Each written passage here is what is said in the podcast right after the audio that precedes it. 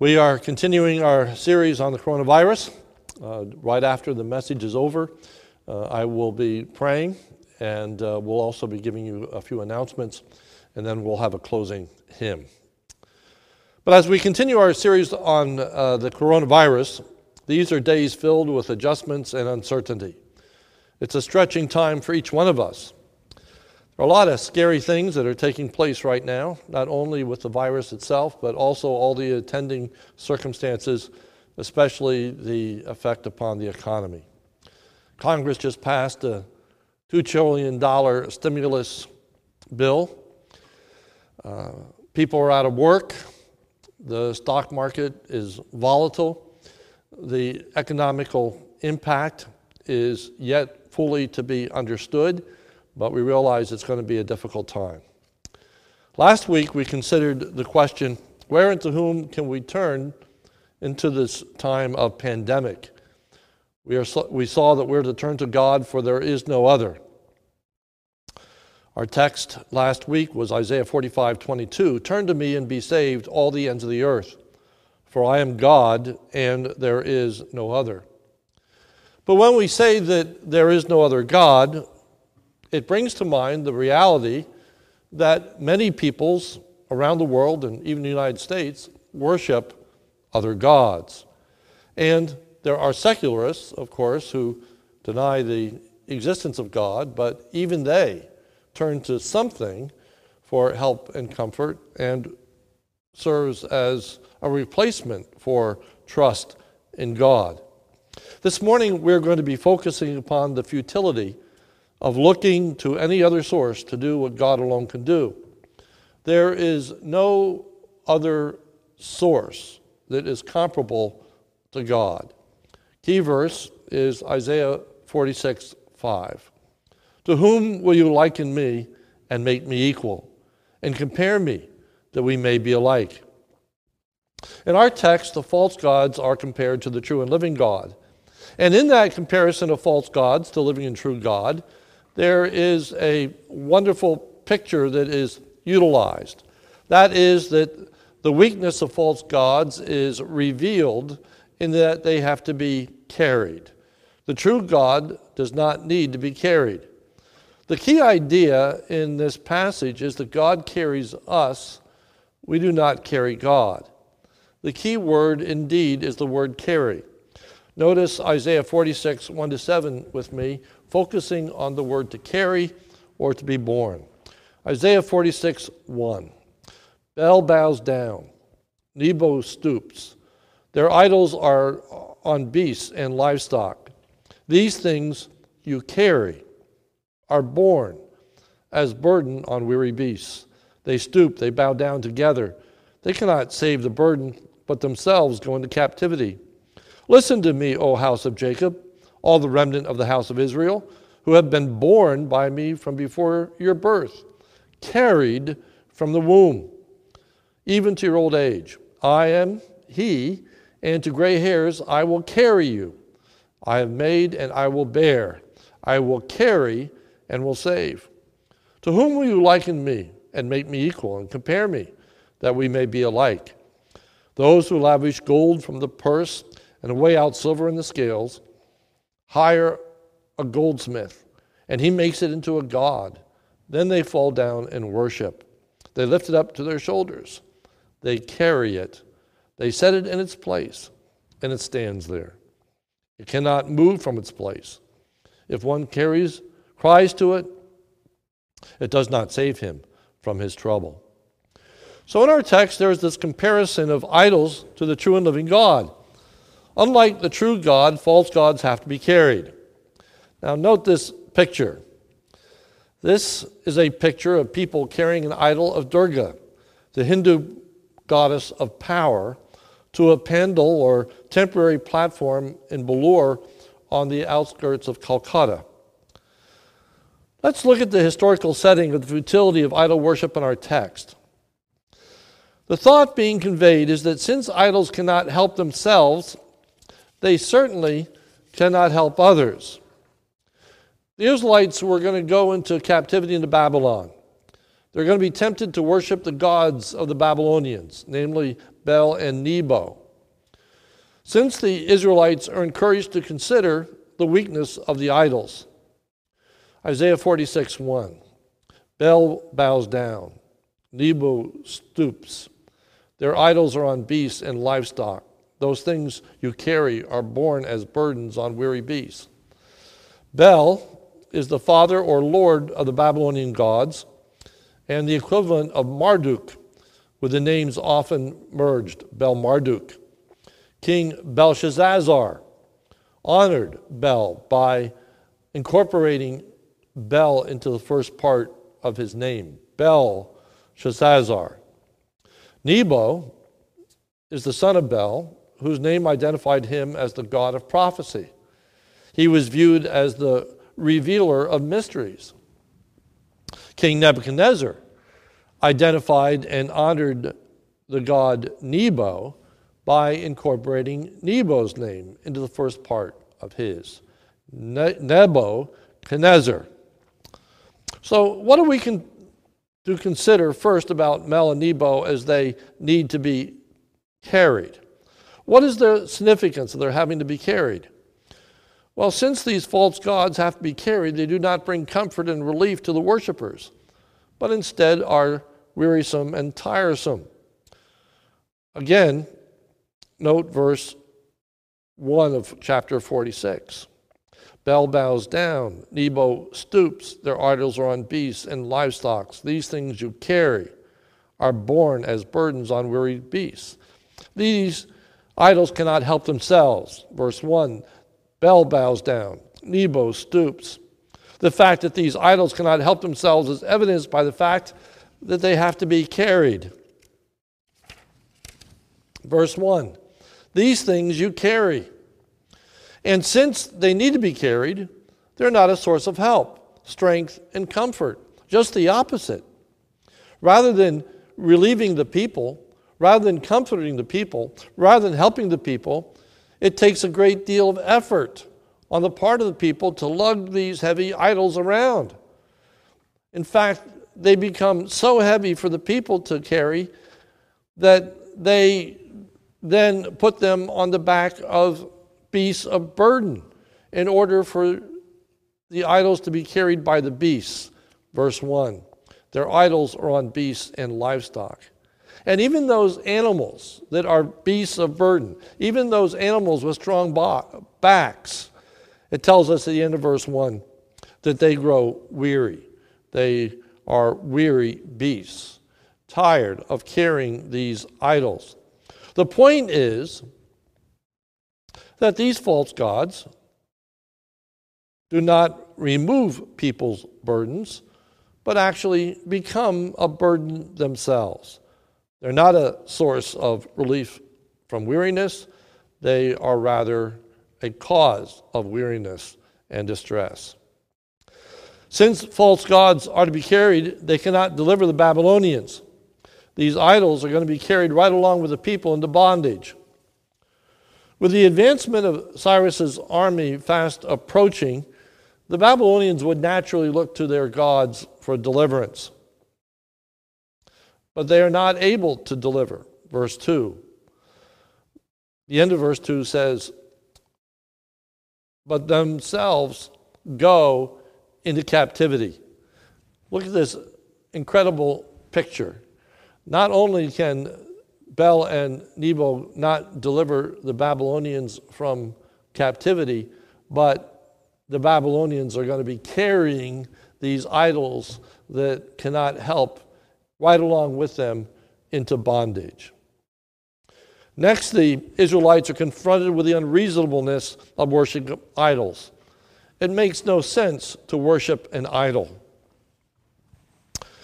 It is unreasonable to worship these false gods because they're made by human beings. Verse 6 Those who lavish gold from the purse and weigh out silver in the scales hire a goldsmith, and he makes it a god.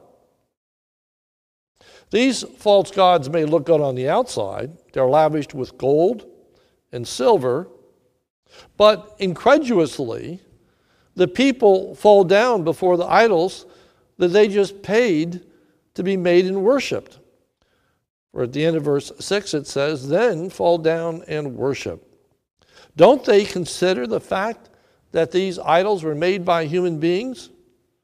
Don't these worshipers take into account that they paid for these idols to be made? And the answer is no, they don't. Further, it is unreasonable to worship these false gods because the idols have to be helped rather than able to give help. These idols have to be picked up.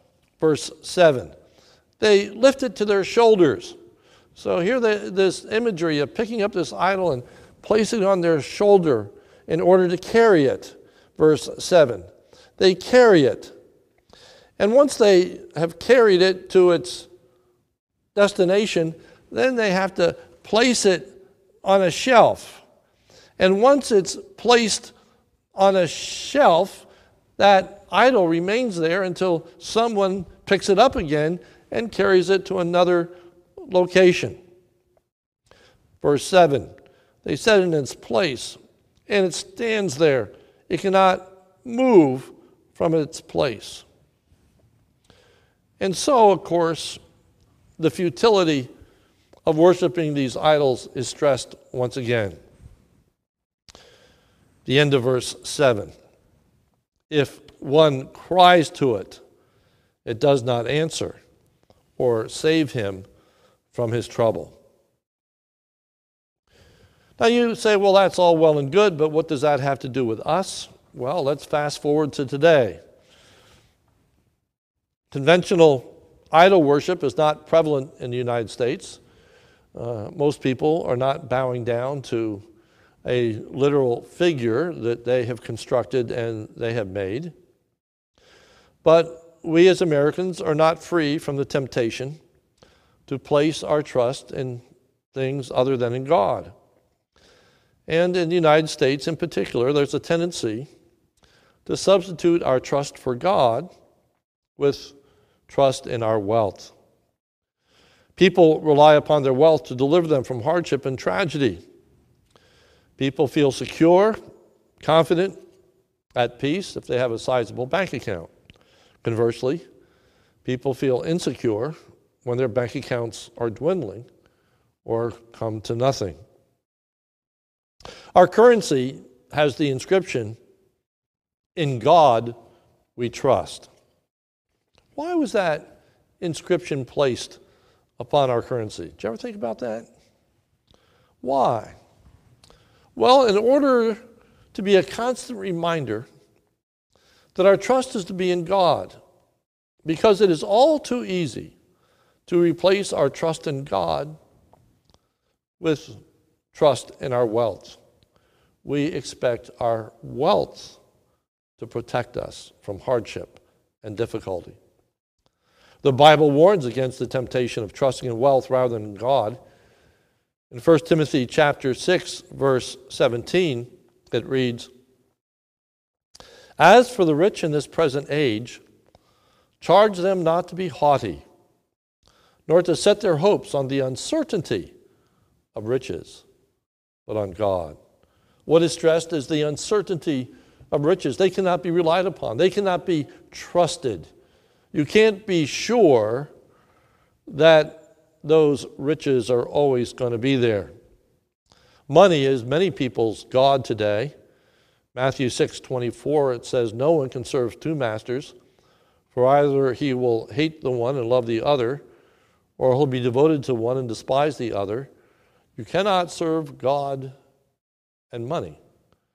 Uh, it is impossible to have one's trust solely in God or solely in money without this conflict between God and money. Again, the motto on our currency is In God We Trust. But is that true? Or has money gradually become the source of people's trust. People look to money to safeguard them, to protect them. But trusting in money is a false hope. Money can't hold us up. Proverbs 11:28 states, "Whoever trusts in his riches will fall." Psalm 52:7 states, "See the man who would not make God his refuge, but trusted in the abundance of his riches and sought refuge in his own destruction." Trusting in riches will ultimately fail us. Like the idols of old, we must carry our wealth. That is, we must protect our wealth. It does not carry or protect us. Our government is scrambling in order to protect the stock market and the economy. The Federal Reserve has taken unprecedented steps to try to keep the stock market from falling to hold it up, to keep it in its place, as it were, so that the economy doesn't become ill affected. The Congress has passed three stimulus plans in order to try and keep our economy strong, businesses from failing, and individuals financially afloat. The last of these uh, stimulus plans cost $2.2 trillion. The government, including the Federal Reserve, has now pumped $6 trillion into our economy in trying to keep it strong. And this morning, there is already a talk of a fourth stimulus plan that might even have to be larger than the last that will be serving as a bailout to the states. The point is, wealth can easily be lost. There are many things that can eat it away. In Matthew chapter 6, verse 19, it says, Do not lay up for yourselves treasures on earth, where moth and rust doth corrupt, where thieves break in and steal. If we're out of work for a period of time, it's not long before our savings are eaten away, that they dwindle, that they are used up. Our money can be stolen. With all the internet usage that is taking place, as many people are staying at home and live streaming and uh, watching videos and doing work online, the internet is taxed. Internet usage has increased so greatly that YouTube has announced that they have cut back the quality of their streaming due to the stress on its services. It most likely will affect even the quality of our live streaming, our services today. In addition, all this extra heavy internet usage is making our accounts online more susceptible to hacking. At a time such as this, our money is not protecting us. We are having to take extra measures to protect our money. You see the parallel here between the idols of the Old Testament and money in the New? That which we look to for protection, we ultimately have to protect. Because of the coronavirus, people's plans have to be changed. Trips that are planned now have to be canceled. Our family was expecting to take a family vacation to Martha's Vineyard this June, and now we're faced with a dilemma. Uh, we have a very large payment that is due April the 13th. Do we make that payment? Do we secure that reservation with the uncertainty of what's going to be happening in June? Do we lay out that money or don't we? Reservations are temporal. People have planned cruises, and the cruise lines are closed down. In the book of 1 Peter, when we look at our God and the reservations he has made for us, we read, Blessed be the God and Father of our Lord Jesus Christ. According to his great mercy, he has caused us to be born again to a living hope through the resurrection of Jesus Christ.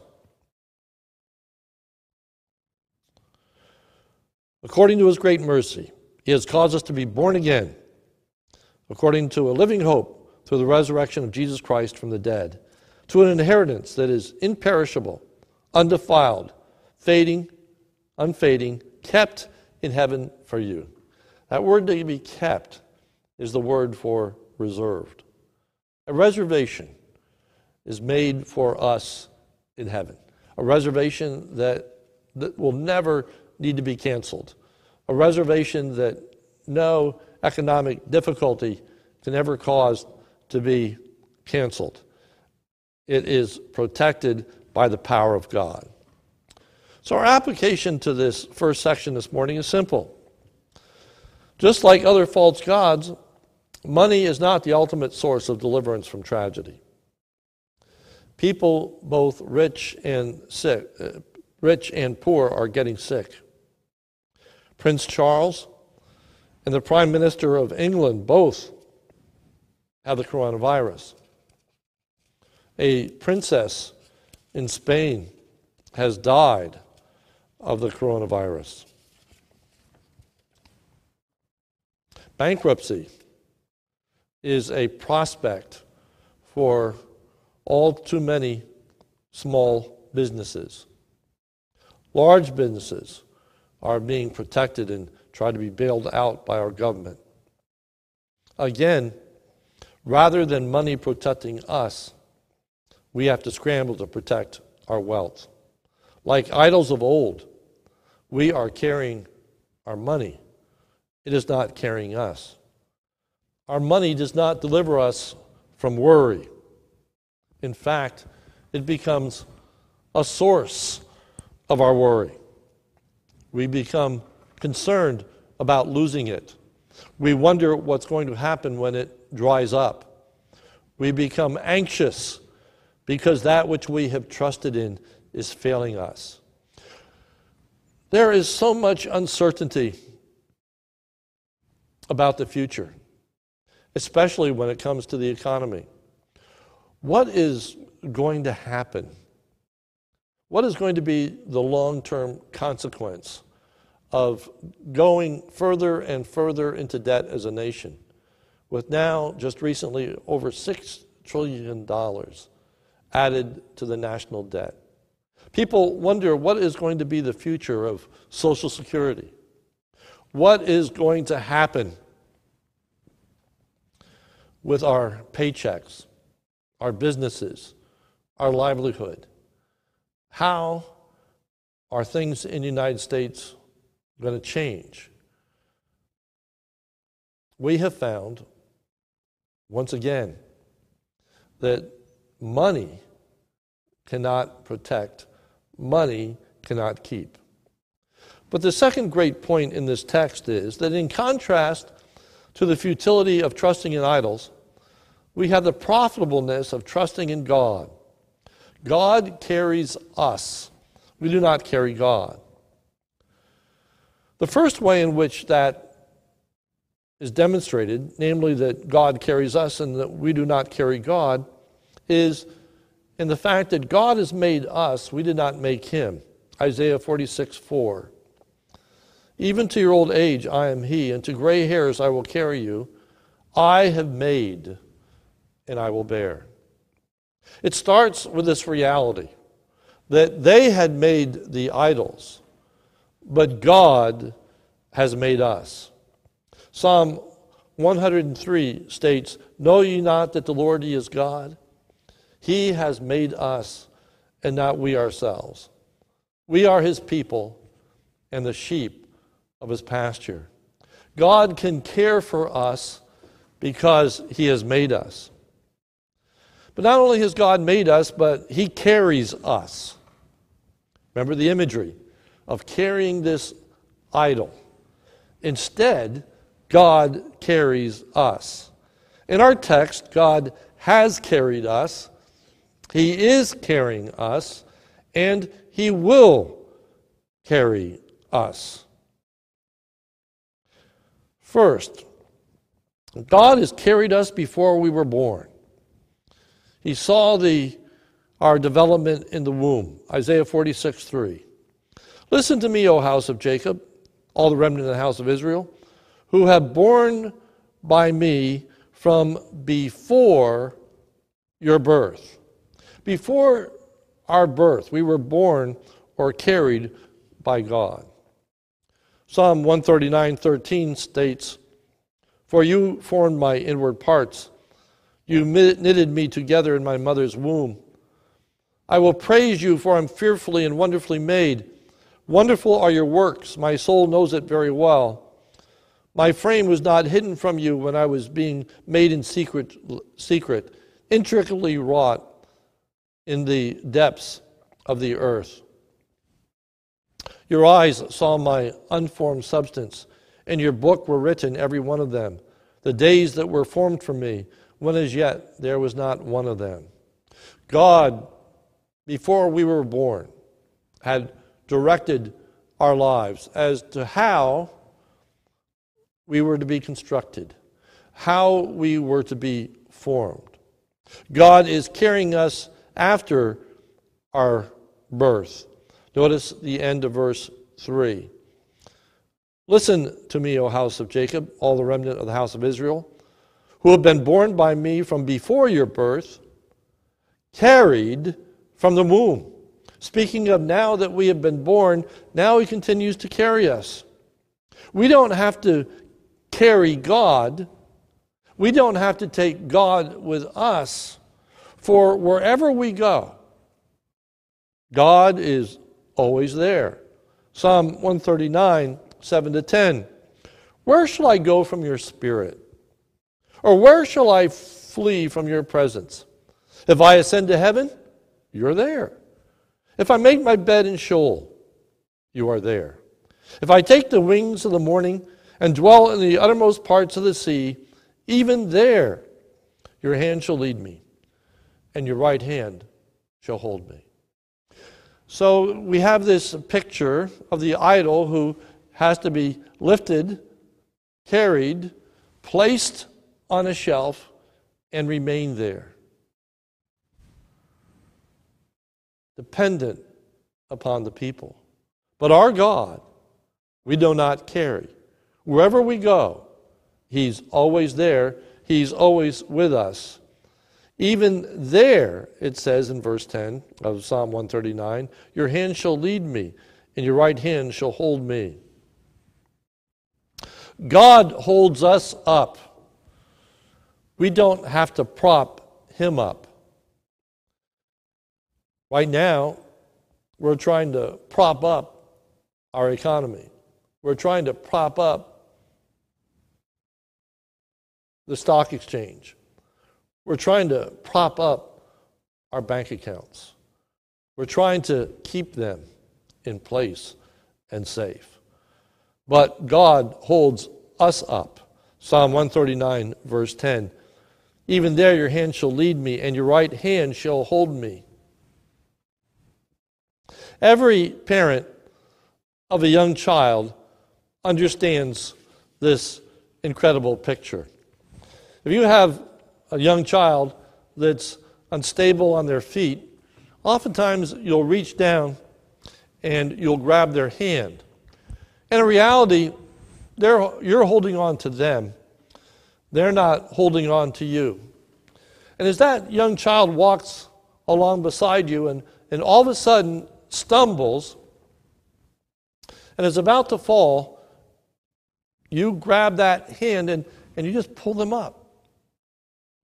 And there they are, suspend, suspended in space with their little feet dangling, and you bring them safely back down to the ground again. God holds our hand. God keeps us from falling. God helps us in the time of our need and distress. God will continue to carry us even into our old age. Look with me again at Isaiah 46, 3 and 4.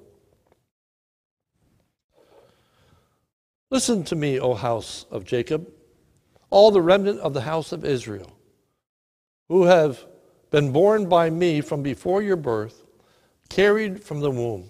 And now these words even to your old age, I am He. And to gray hairs, I will carry you. What hair I have is gray. I'm one of those old people in our society. We are constantly being reminded that the most vulnerable of those among us are the old and those with pre existing conditions.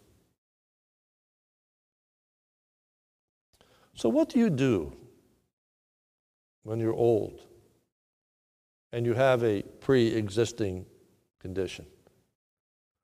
You turn to a God who carried you before you were born,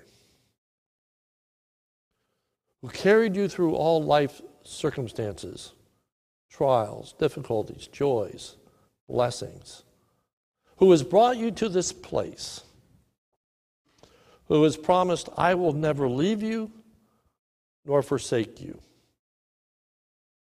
A God who carries us even when we're old even when our hairs are gray. He never abandons us, He never forsakes us. He is right there with us. He can be trusted. For notice at the end of verse 4 Given to your old age, I am He, and in gray hairs I will carry you. I have made and I will bear. And now these words I will carry and will save. Our trust in God is not futile. He can deliver, He can help us, He can keep us safe and secure.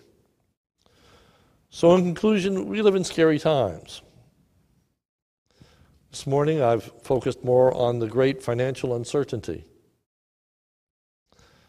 I'm not insensitive to those who are struggling financially. It's very real. I know some of you are not able to work even at this time, and we don't know how long that's going to continue. We don't know what it's going to mean for our businesses or for our jobs. We don't know what $6 trillion of debt is going to do to our economy long term. We don't know how long until things are going to get back to normal. But one great lesson that we should have learned, if we haven't learned it already, is the uncertainty of riches. It's a false confidence, it's a false hope. We put on our currency in God we trust. That must be our hope. That must be our confidence. That's what we must look to in the time of this difficulty and this hardship. Well, I'm thankful for the steps that are being made. I'm grateful for uh, the intervention of the uh, Federal Reserve. I'm thankful for these bailout measures. But the point is the only constant in this ever changing world is God. He is the same yesterday, today, and forever. The point of the passage is nothing is comparable to God. There is nothing like God. There is nothing that can replace our trust and confidence in God. Looking for any other help ultimately is futile it will disappoint us. It can't save. Only God can deliver. He is always with us. His promise is, I will never leave you nor forsake you. Turn to the Lord for your help in the midst of these trying, difficult financial days.